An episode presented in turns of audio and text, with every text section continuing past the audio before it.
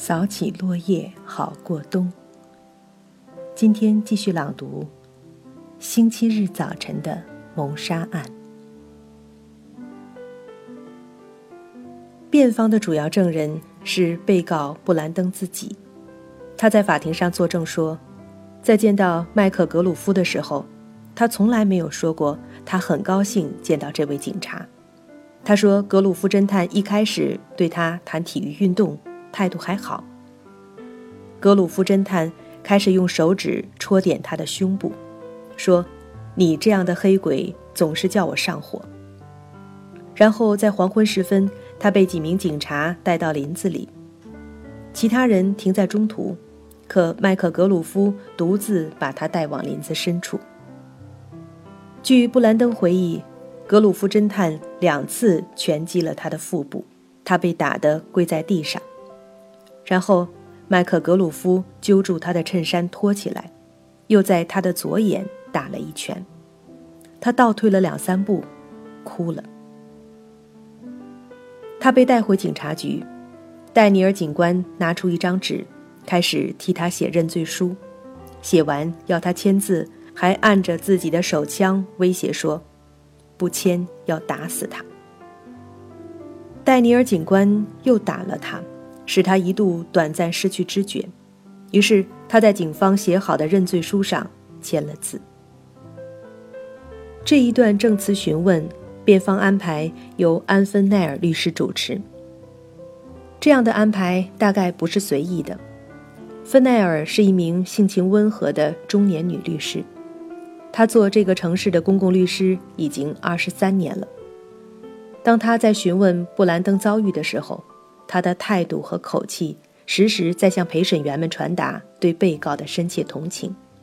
最后，他要求布兰登当庭直接回答他究竟是否杀了人。布兰登清楚地回答：“没有，我从来没有去过那个旅馆。”这段作证。辩方律师和证人的配合十分出色，这就是有关被告认罪的两套完全不同的说法，当然可以把陪审员引向完全相反的判断。辩方的进一步证据是辩方为布兰登拍的照片，在照片上他左眼下的脸部肿起了一块，这当然可以看作是对警方逼供提供的物证。可布兰登是黑人。淤血造成的肤色改变，在照片上并不明显。布兰登是圆圆的脸，在照片上能够看出肿胀，却并不非常严重。假如从相反的角度去想，一方面照片上的伤害程度与被告描述的攻击强度似乎并不完全相符。更进一步推理的话，自伤就也是一种可能。是否任何嫌犯？只要找机会给自己一个自伤，比如在监房里悄悄往自己脸上勒上一拳，就可以反控警方刑讯逼供，逃避惩罚。必须指出的是，有很多人相信格鲁夫警官的证词，当然，信任来自于他看上去聪明和善。他和父亲都是这个城市的地方治安警察。所谓地方治安警察。是通过选举产生的，是社区民众推举信得过的人出来为大家维持治安的。因此可见，这个家庭在当地是受到大家尊重的。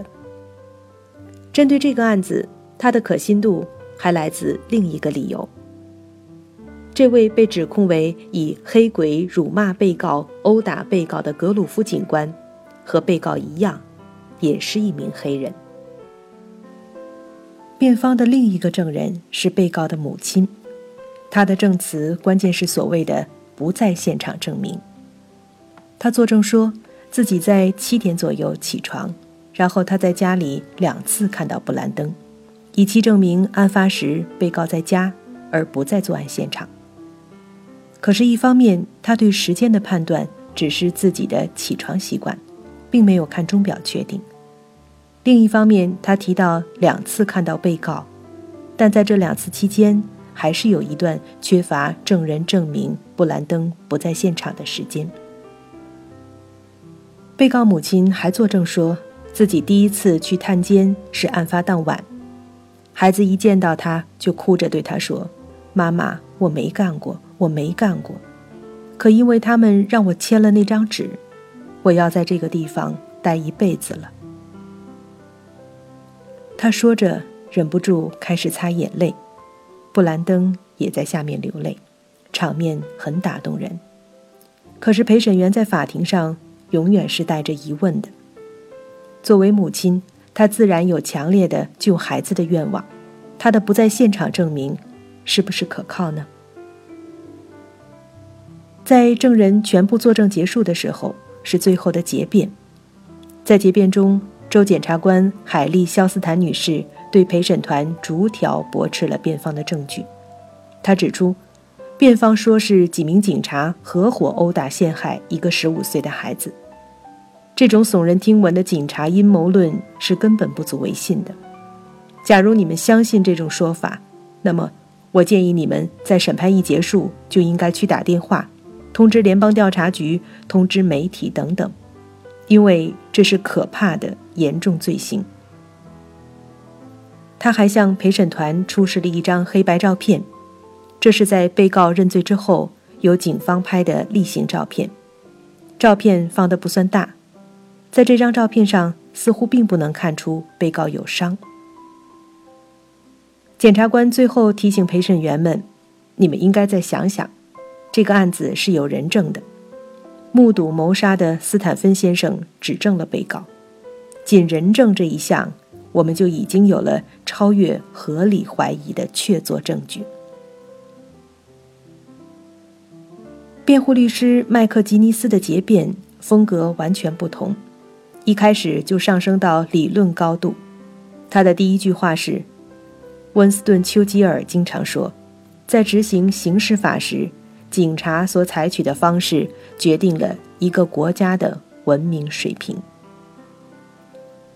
然后他警告陪审团：“这个城市的执法警察出了问题，我们的麻烦大了。”他指出。在案发之后，警察有许多取证的事情可做，可是他们什么也不做，就知道满大街去找黑人。他问陪审团：“你们难道会对这样的证据感到满意吗？”他重复了被告在证词中讲述的警察逼供的情节，再次出示了布兰登带伤的脸部局部的彩色大照片。在结束的时候，他警告陪审员们。真正的罪犯仍然逍遥法外，因为警察失职。在结辩结束之后，法官宣布今天就到此为止，大家回去清理一下自己的思路。第二天一早，十二名陪审员回到法庭，在他们开始长考判断之前，法官给出了指示。他向陪审员解释。所谓法律意义上的合理怀疑，是指这种怀疑来自思维推理或者设想，或者证据互相冲突，或者证据不足。因此，假如你们发现自己面对的是合理怀疑，你们必须做出罪名不符的判定；假如你们发现面对的不是合理怀疑，你们必须做出罪名符合的判定。这是一段相当拗口的话，却是美国司法审判的关键。哪怕再合理的推论，也不足以定罪。定罪必须有超越合理怀疑的确凿无疑的证据。所以，被告的辩护律师们常常说的一句话是：“合理怀疑是我们的救星。”在一般人看来，假如被告被发现有强烈的作案动机，应该对被告是不利的，但是在律师看来，远非如此，因为作案动机的存在，通常会引出人们逻辑合理的推论，就可能在这种强烈的逻辑力量下忽略证据，甚至自然而然的就以推理取代证据。这个时候，距离辩护取胜、被告被开释也就不远了。这也是检察官要再三强调他掌握人证的原因，因为人证是超越合理怀疑的证据。原告、被告和大家一起看着陪审员们鱼贯进入只有他们能够进入的房间，法警锁上门，任何人不得再进入，不得干扰他们的判断过程。布兰登的父母和亲属能够做的事情，仍然是祈祷。仅仅四十五分钟，陪审团就宣布他们已经得出了一致的判定。得到这个消息，大家都匆匆再次赶回法庭。在这个纪录片里，摄影者几乎一直没有插话，这个时候也忍不住了。我们听到他在镜头外向辩护律师发问：“陪审团仅四十五分钟就得出判定，您觉得这是什么样的预兆？”麦克吉尼斯律师回答说：“真不知道，也许判定对我们有利，也许对检方有利。”迟疑一会儿，他补了一句：“我希望是对我们有利。”法庭前，法警在招呼着关心该案的民众进去旁听最后的判决。法庭里所有的人都显得紧张。陪审团宣布，他们得出了结论：布兰登的两项控罪——一级谋杀和抢劫，都被判定与罪名不符。一向显得性格内向的布兰登笑了。消息传出法庭，他的亲属们在欢呼雀跃。在辩护律师的办公走廊里，同事们在黑板上写上了。祝贺胜诉的词句。那是十一月二十一日，正是在感恩节前。对于布兰登一家来说，他们得到了上帝给予的最好的感恩节礼物。在法庭的旁听席上，整个审理过程中始终坐着受害者的家属杰姆斯·斯坦芬先生和他的女儿。在这里，他们是外乡人。他们的家是在佐治亚州的托卡瓦，离我们家只有五十英里。这地方虽然荒僻，却还小有名气，那是著名的美军王牌海军陆战队一百零一师的诞生地。看着他们，确实有看着乡亲的感觉，他们的表情太叫人熟悉了。这样的人家都是辛勤劳动者，他们总是停不下来的在忙活。一般都很晚退休，只是在生命的最后几年才开始享受晚年的安闲。他们最喜欢去的地方就是佛罗里达的海滨。出事的雷马达也是他们经常歇脚的中档旅馆，现在那里成了老先生的伤心之地。他们不是知识人。不会像辛普森案中的老高德曼那样发出警言。正义没有得到伸张，我们输掉的不仅是一个官司，我们输掉的是一个美国。然而，我相信，在斯坦芬先生和女儿克制的面容后面，他们的失望和愤懑，一点儿也不比老高德曼少。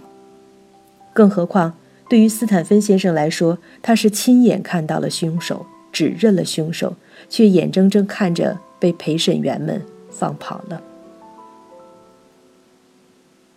这个案子虽然不那么复杂，却和著名的辛普森案有着许多相似的地方。两个案子都是跨种族的谋杀案，被谋杀者都是白人，被告都是黑人。两个案子的检方分别都有相当强的证据。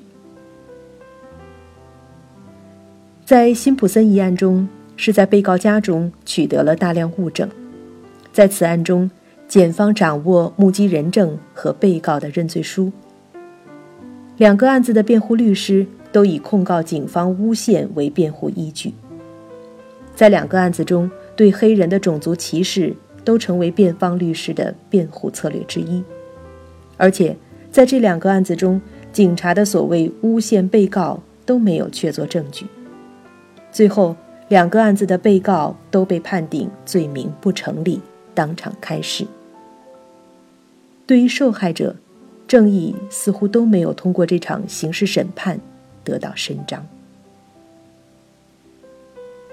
辛普森案件的刑事审理部分发展的如司法百科全书一般包罗万象，使得其他案子的审理相比之下都黯然失色。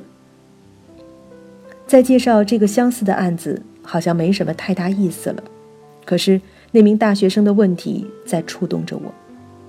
他是一位读辛普森案的读者，在提出问题的时候，他刚刚放下书本。作为一个法律系的学生。他也应该比其他读者更容易抓住要领。在他读的书中已经提到，在刑事案件中，原告方是政府，力量强大；也提到对辛普森是否有罪，从民众到法律专家，其实一直都存在分歧。他的问题在书中应该能够找到答案。那么我在想，是什么原因使他下意识地忽略？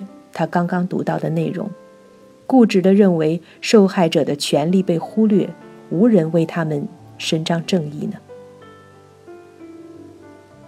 人们有普遍的同情受害者的天然倾向，在有一定证据的嫌疑者出现的时候，会不由自主地倾向于看到证据被坐实，被告被定罪，不然的话就是正义没有被伸张，因为被告一放。就连伸张的希望都消失了。但是，把大学生的问题简单归结于这样的倾向，并不公平。在辛普森一案中，检方失败的关键是作为主要证人的警官在法庭上做了伪证，但深究他的伪证，那只是有关他个人私下对黑人的非议。整个审理过程中，并没有出现可以被证明是直接与案件证据相关的伪证，更没有警察诬陷的直接证据。仅仅据此，被告就被陪审团开释，这确实叫读案子的读者无法轻易接受，咽下这口气。